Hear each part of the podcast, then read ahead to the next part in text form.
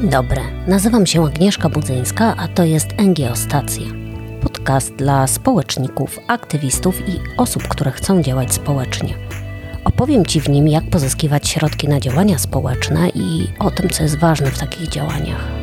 Usłyszysz tu też rozmowy z ekspertami z zakresu zarządzania organizacją pozarządową jeżeli interesują Cię omawiane tu tematy, zapraszam Cię na mojego bloga i stronę podcastową www.ngiostacja.pl.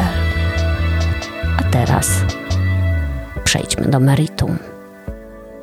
Cześć, dzień dobry, witam Cię w ten styczniowy, zimny poranek. Dzisiejszy odcinek będzie takim odcinkiem trochę krok wstecz, bo większość z Was posiada już swoje organizacje pozarządowe, ale styczeń to też jest taki dobry czas, żeby wrócić do myśli na przykład o założeniu nowej organizacji, albo na przykład o dostawieniu kolejnej nogi do już działającej organizacji. Dlatego w tym odcinku opowiem Ci, czym różni się fundacja od stowarzyszenia, i o tym, co będzie dla Ciebie najlepsze. W naszym kraju ciągle jeszcze mamy więcej stowarzyszeń niż fundacji ale jeżeli chodzi o trendy, to tak jak wykazują kolejne badania Klon Jawor, mówię o badaniach kondycji sektora, zmniejsza się baza członkowska stowarzyszeń, bo coraz mniej ludzi jest zrzeszonych w tych kolektywnych formach patrz w stowarzyszeniach i powstaje coraz więcej fundacji. Tutaj niektórzy to wykazują jako zatrważający trend zmieniający nasze życie. I tak, to zmienia nasze życie, czy zmienia obraz sektora.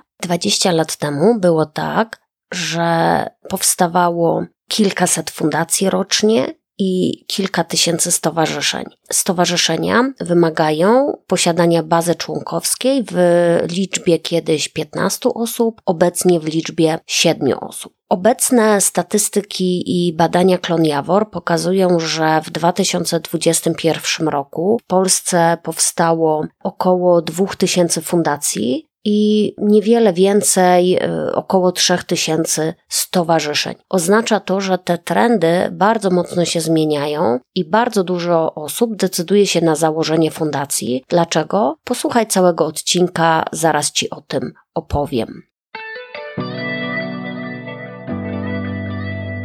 Dobra, po pierwsze, musisz wiedzieć, że fundacja i stowarzyszenie to nie są jedyne organizacje pozarządowe. Istnieje też coś takiego jak stowarzyszenie zwykłe. O tym jeszcze Ci opowiem w dalszej części odcinka. Mamy też tak zwane podmioty federacyjne, czyli formalnie to się nazywa Związek Stowarzyszeń i wchodzą też do związków stowarzyszeń, stowarzyszenia i jednostek samorządu terytorialnego. O tym nie będę dzisiaj opowiadać, dlatego że to są takie specjalistyczne podmioty dla zaawansowanych. Mamy też kluby sportowe, które są wpisane do rejestru klubów sportowych i mogą startować w konkursach dla klubów sportowych. Mamy koła gospodyń wiejskich, które są obecnie przedmiotem takiej szerszej dyskusji, dlatego że był bardzo duży boom jakiś czas temu na powstawanie kół gospodyń wiejskich. One no, nie do końca spełniły pokładane w nich oczekiwania i wydaje mi się, że tutaj kolejnych latach będzie taki duży trend, aby po prostu powprowadzać zmiany do tych wytycznych, do tych ustaw. Jeżeli chodzi o działalność społeczną, to funkcję organizacji pozarządowej mogą pełnić też kościelne osoby prawne i spółdzielnie socjalne osób prawnych i osób fizycznych oraz spółki z ograniczoną odpowiedzialnością non-profit. Jeżeli chodzi o te trzy formy, to są to takie też formy specjalistyczne, dlatego że kościelne osoby prawne to są te wszystkie podmioty, które tak naprawdę prowadzą kościoły, a dodatkowo prowadzą działalność społeczną, czy na przykład w ramach działalności społecznej zajmują się rewitalizacją zabytkowego cmentarza, albo prowadzą jakieś kluby czy świetlice dla dzieci i mogą to robić zgodnie z prawem, zgodnie z ustawą o pożytku publicznego i wolontariacie. Jednak nie przypuszczam, żebyś chciał w 2024 roku założyć nową kościelną osobę prawną.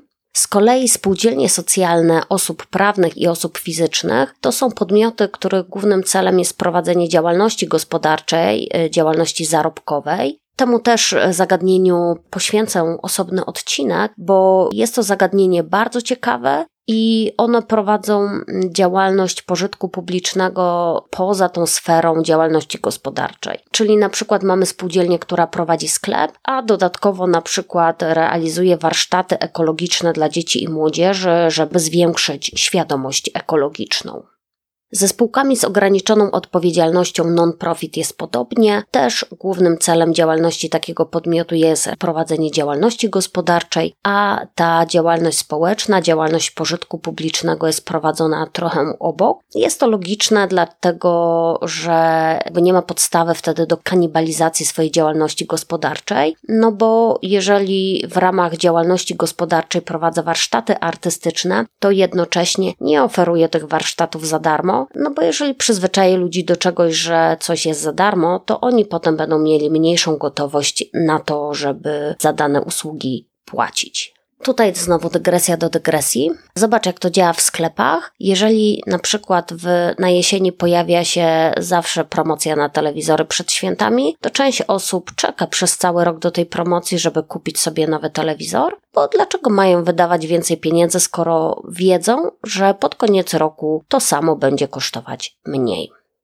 Po tym takim szerszym kontekście, jakie mamy typy organizacji pozarządowych i kto może prowadzić działalność pożytku publicznego, wskakujemy do kawałka już stricte merytorycznego, czyli fundacja czy stowarzyszenie.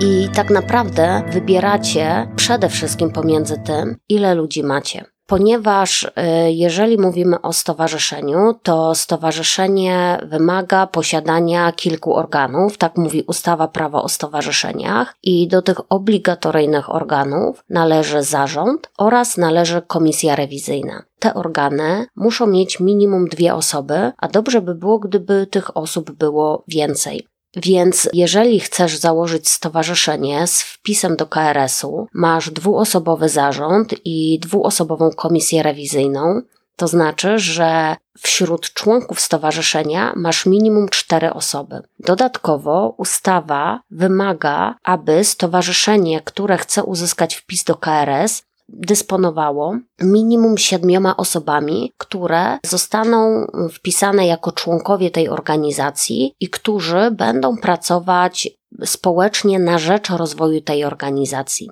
Stowarzyszenie jest takim bytem kolektywnym, w którym grupa ludzi robi coś wspólnie, aby osiągnąć konkretny cel społeczny. W stowarzyszeniach też w sposób bardzo kolektywny podejmuje się decyzje, ponieważ co roku trzeba przeprowadzić tak zwane walne zebranie członków, które akceptuje sprawozdanie finansowe i co kilka lat na tym zebraniu wybiera się nowy zarząd, Tutaj jest kwestia dyskusyjna, na ile te zarządy się wymieniają w stowarzyszeniach, przeważnie wszystko jest dogadane i przeważnie nie ma ludzi chętnych do tego, żeby pracować więcej, dlatego że zarząd zawsze pracuje więcej. Jeżeli masz grupę przyjaciół, grupę osób, których łączy wspólny cel, jest was minimum 7, to możecie pomyśleć o tym, aby założyć stowarzyszenie. Stowarzyszenie, te osoby raz do roku spotykają się na walnym zebraniu członków, a minimum 4 z tych osób wchodzą w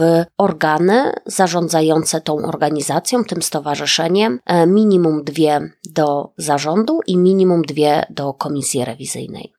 Mówię tutaj o takich minimalnych kwestiach, dlatego że stowarzyszenie, które ma siedmioro członków i na przykład jeden z nich zrezygnuje, to musi w trybie ekspresowym dokoptować kolejnego członka, ponieważ jeżeli liczba członków spadnie poniżej siedmiu, to wtedy KRS, czyli sąd, ma prawo zamknąć taką organizację.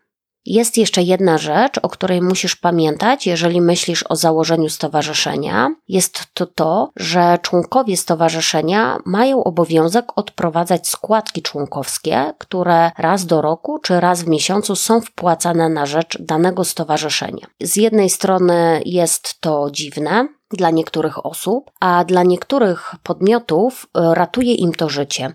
I mówię tutaj szczególnie o podmiotach, które prowadzą zajęcia sportowe dla dzieci, nie są klubami sportowymi, tylko działają w formule stowarzyszenia. I wtedy taki, takie, taka organizacja, takie stowarzyszenie, na przykład y, prowadzące klub piłkarski, ma 20 zawodników i wszystkie te rodziny, bo to najczęściej wchodzą w skład stowarzyszenia osoby dorosłe, tak jest po prostu prościej, zostają członkami stowarzyszenia i te osoby co miesiąc na przykład wpłacają składkę członkowską w wysokości 100 zł. I z jednej strony wszystko jest lega artis, jestem członkiem stowarzyszenia, opłacam składki, a tak naprawdę w wysokości tej składki jest ukryta ta opłata za uczestnictwo dziecka w zajęciach sportowych. Jest to trochę takie obejście wymogu prowadzenia działalności gospodarczej czy odpłatnej działalności statutowej, ale niektóre organizacje, niektóre stowarzyszenia właśnie w taki sposób oferują zajęcia dla dzieciaków. Nie będę teraz tego oceniać, to jest Twoja decyzja, czy chcesz uruchamiać odpłatną działalność statutową, czy chcesz uruchamiać działalność gospodarczą, bo czasami może zaistnieć taka potrzeba. Wiem, że niektóre stowarzyszenia prowadzą prowadzące działalność e, właśnie robią to w taki sposób.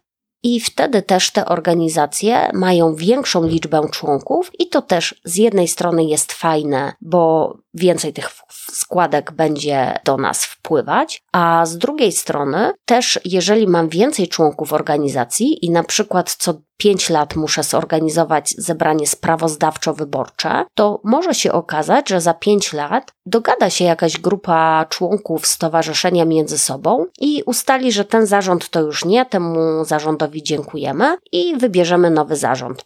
I czasami takie sytuacje się zdarzają i członkowie stowarzyszenia rzeczywiście mają prawo do wymiany zarządu. Jedna osoba, jeden głos. Te głosowania są tajne lub jawne w zależności od zapisów w statucie i czasami, szczególnie jeżeli są jakieś trudne sytuacje albo na przykład mówimy o dużych pieniądzach, to wtedy te zarządy się wymieniają, no i wtedy jest trudna sytuacja. Najczęściej jest po prostu awantura w takiej organizacji i wtedy ci ludzie trafiają do prawników i na przykład są wyszukiwane wtedy błędy proceduralne w przeprowadzeniu czy w ogłoszeniu o walnym zebraniu członków, żeby po prostu podważyć prawomocność takiego zebrania. To są już trudne tematy, ale musisz wiedzieć, że może być taka sytuacja, że jeżeli teraz w stowarzyszeniu jesteś prezesem, to za pięć lat możesz już nim nie być. Też stowarzyszenia przez to, że mają komisje rewizyjne, i są to kolektywne formy życia, życia pozarządowego, to w stowarzyszeniach, na przykład, jeżeli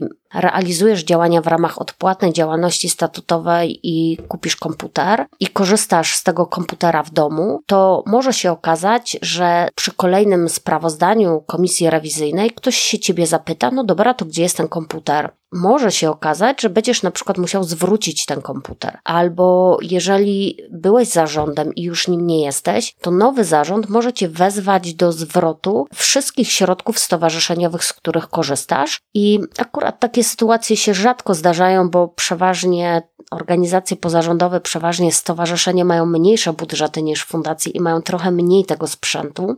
No ale jeżeli liczysz na to, że będziesz mieć dużo sprzętu i mm, chcesz pracować w domu na rzecz tej organizacji i też wykorzystywać ten sprzęt mimo wszystko, co nie jest fajne do celów prywatnych, no to możesz się liczyć z tym, że za jakiś czas e, nowy zarząd mm, rozliczy cię z tych działań.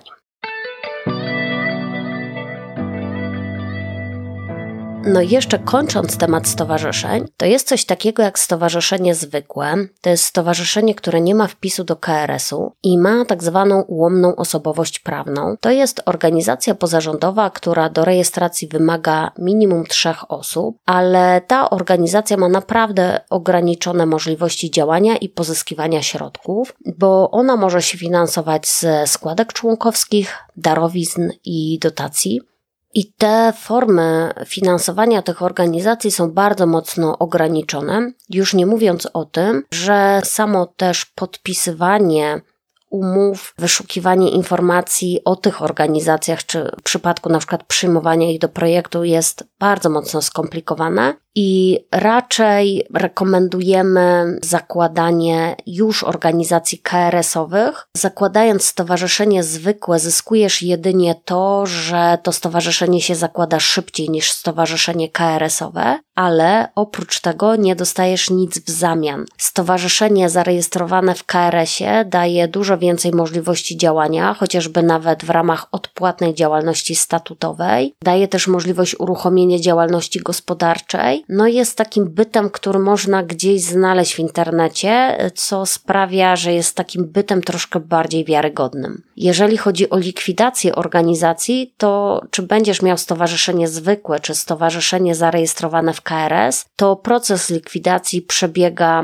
prawie dokładnie w taki sam sposób, więc tutaj też nic nie zyskujesz. Jeżeli podejmiesz decyzję, że chcesz być stowarzyszeniem, czy że chcesz sformalizować swoją aktywność społeczną w formie to raczej niech to będzie stowarzyszenie zarejestrowane w KRS-ie.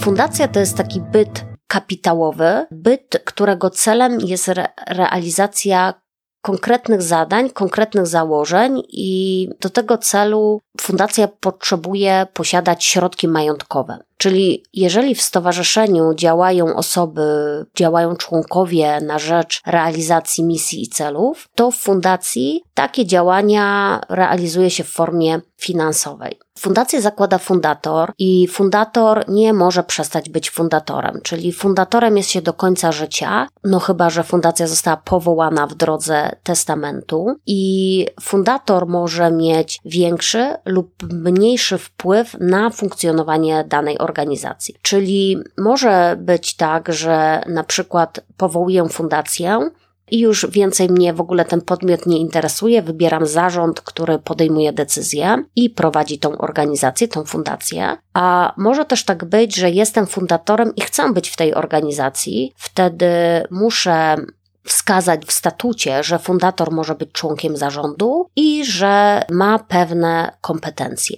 Tutaj uwaga, dlatego że bardzo dużo ostatnio pojawia się takich informacji w internecie, oddam fundację w dobre ręce. No i osoby zastanawiają się, co muszą zrobić, czy jak to przejąć. I przede wszystkim, jeżeli chodzi o fundację, to tutaj bardzo ważne jest to, jakie są zapisy statutu. Ponieważ jeżeli fundator, zakładając fundację, zostawił sobie bardzo duże kompetencje, a statut można zmienić na przykład tylko w ograniczonym zakresie, na przykład tylko w zakresie zadań, celów i form realizacji tych celów, to nagle może się okazać, że przejmujecie fundację razem z fundatorem.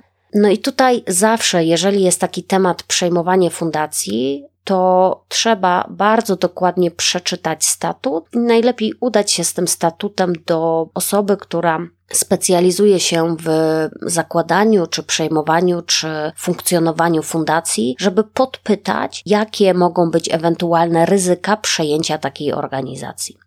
No i to była dygresja do dygresji jak zawsze, a teraz wracamy do meritum, czyli jestem sama, chcę być fundatorem, funduję fundację. Spokojnie mogę to zrobić jednoosobowo, mogę też jednoosobowo być w tym zarządzie i mogę nie mieć rady fundacji. Pytanie jest takie, czy prowadzenie jednoosobowej fundacji ma sens? Ja uważam, że dobrze, że jeżeli w fundacji są minimum dwie albo trzy osoby w zarządzie, bo wtedy można sobie wzajemnie pomagać i można współpracować wspólnie realizować pewne działania. No i też takie fundacje, w których jest więcej osób, są bardziej wiarygodne, są po prostu lepiej wyglądają w internecie. Wiem, że nie powinnam tego mówić, no ale tak jest. Też fundacje, w których jest więcej ludzi, trochę inaczej się rozwijają, bo to nie są takie synonimy jednoosobowych działalności gospodarczej, tylko jakby bliżej im trochę do tych stowarzyszeń i, i jakby ta energia społeczna w kilkuosobowych zespołach jest większa.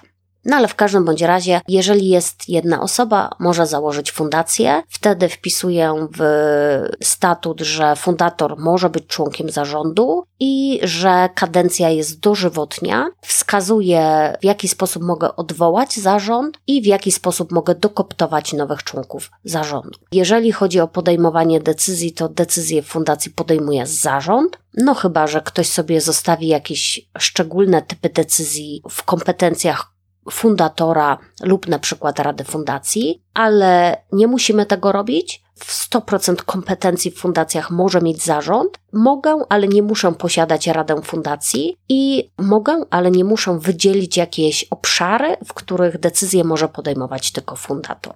Więc tu jest prościej, jeżeli chcę mieć pewność, że założę organizację, w której będę dożywotnio prezesem, to tak, fundacja jest tym właściwym podmiotem i jeżeli chcesz mieć pewność, że będziesz we władzach danej organizacji jakby od momentu jej powołania do końca, to załóż fundację. Możesz się oczywiście zrzec z tej roli, ale musisz pamiętać, że może się tak zdarzyć, że ktoś nie będzie chciał przejąć twojej fundacji, bo statut będzie nieodpowiednio zrobiony, czy na przykład nie będzie dawał możliwości zmian, no i wtedy może się na przykład okazać, że taką fundację trzeba będzie zlikwidować, że się jej nie da przekazać innej osobie.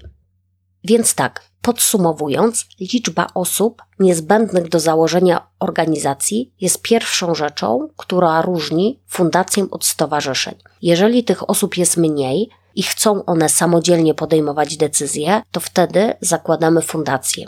Jeżeli tych osób jest więcej i chcą one działać w sposób kolektywny i demokratyczny, to wtedy stowarzyszenie jest lepszym wyborem. Kolejną rzeczą, która różni fundacje od stowarzyszeń, to obowiązki sprawozdawcze. Jeżeli chodzi o stowarzyszenia, to tutaj wyróżniamy standardowe sprawozdanie finansowe i jeszcze raz do roku się składa podatkowo CIT 8. Jeżeli chodzi o fundację, to tych obowiązków jest więcej, dlatego że musimy przygotować sprawozdanie finansowe i musimy też przygotować sprawozdanie merytoryczne z działalności fundacji, które od 2023 roku składa się w formie wyłącznie elektronicznej. Z jednej strony jest to dodatkowe sprawozdanie w fundacjach i ono jest sporządzane na wzorze ministerialnym. Z drugiej strony większość dużych stowarzyszeń, które chcą być wiarygodne w oczach darczyńców czy w oczach osób wspierających, i tak przygotowuje te sprawozdania merytoryczne i wykazuje w nich wszystko to, co zostało zrealizowane w danym roku. To jest takie bardzo, bardzo fajne działanie, jakby budujące wiarygodność danej organizacji. Podsumowując ten kawałek, jeżeli mówimy o sprawozdawczości, to stowarzyszenia mają mniej obowiązków sprawozdawczych, ale nie jest to na tyle istotna różnica, aby miała jakiś znaczący wpływ na podejmowanie Twojej decyzji o tym, czy fundacja, czy stowarzyszenie.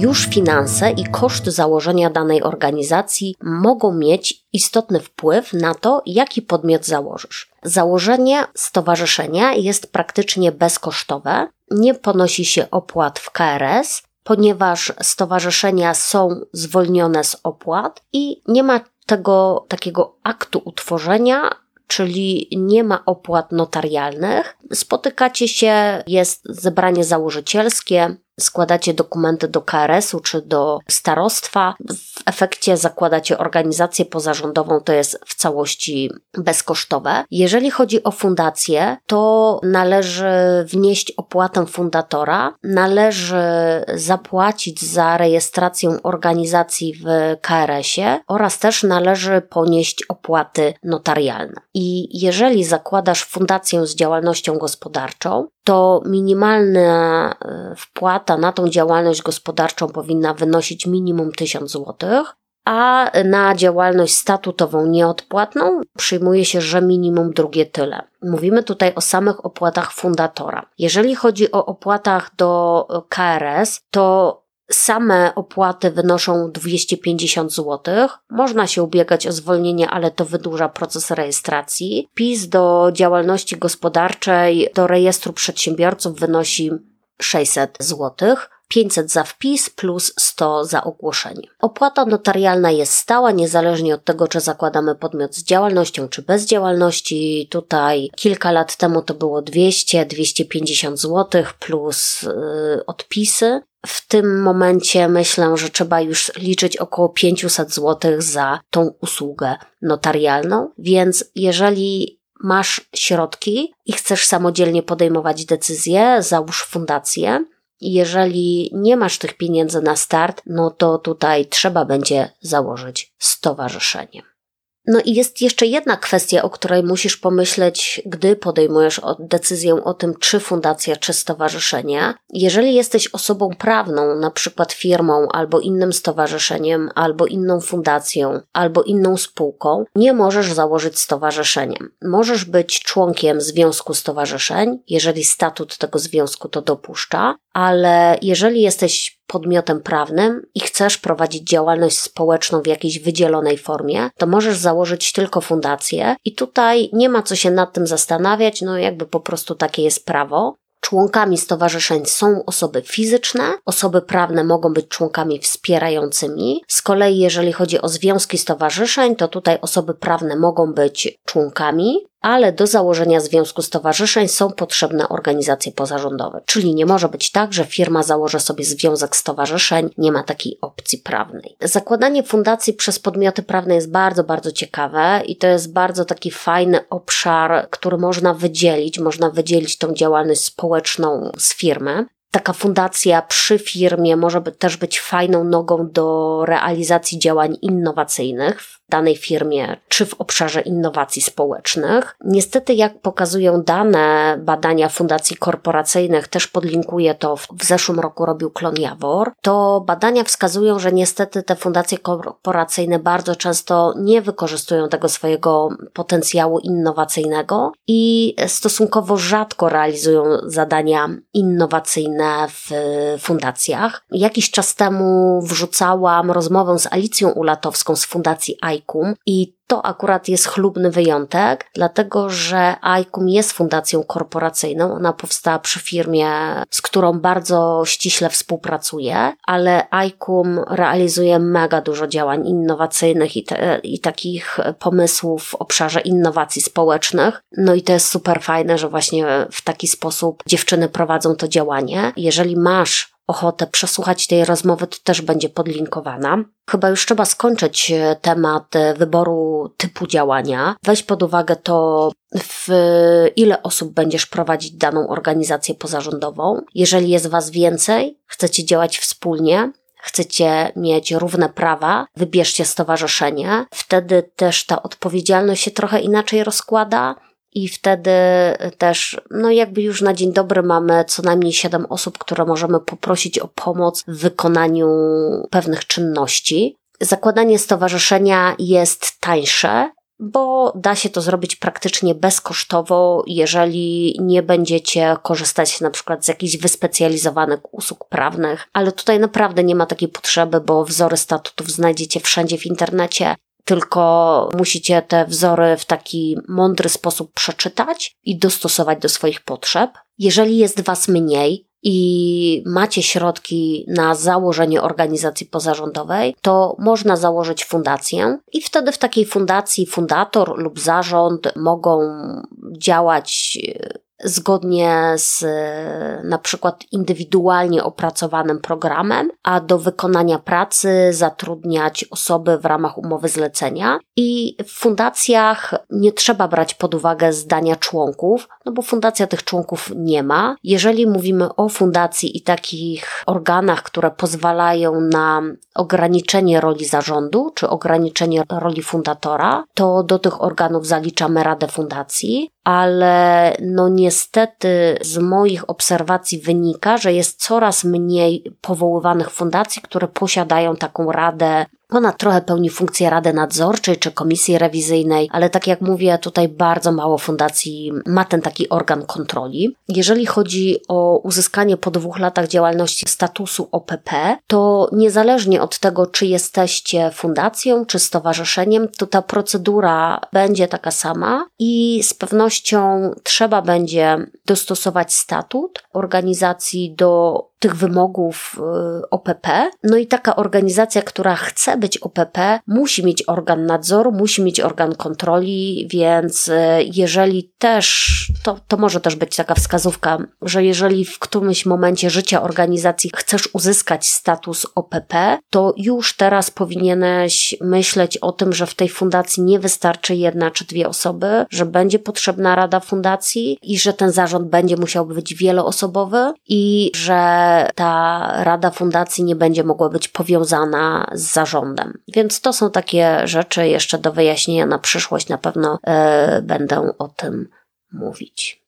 Mam nadzieję, że już wybrałeś. Jeżeli tak, skontaktuj się z Twoim urzędem, z Twoim Centrum Organizacji Pozarządowych, z Twoim Ośrodkiem Wsparcia Ekonomii Społecznej. Oni pomogą Ci przeczytać ten statut i wskażą rzeczy, które mogą być dla Ciebie kłopotliwe w przyszłości. A jeżeli podobało Ci się to nagranie, i znasz osobę, która chce założyć organizację pozarządową, to poleć jej ten podcast. Będę Ci za to bardzo wdzięczna. Cześć i do usłyszenia za tydzień.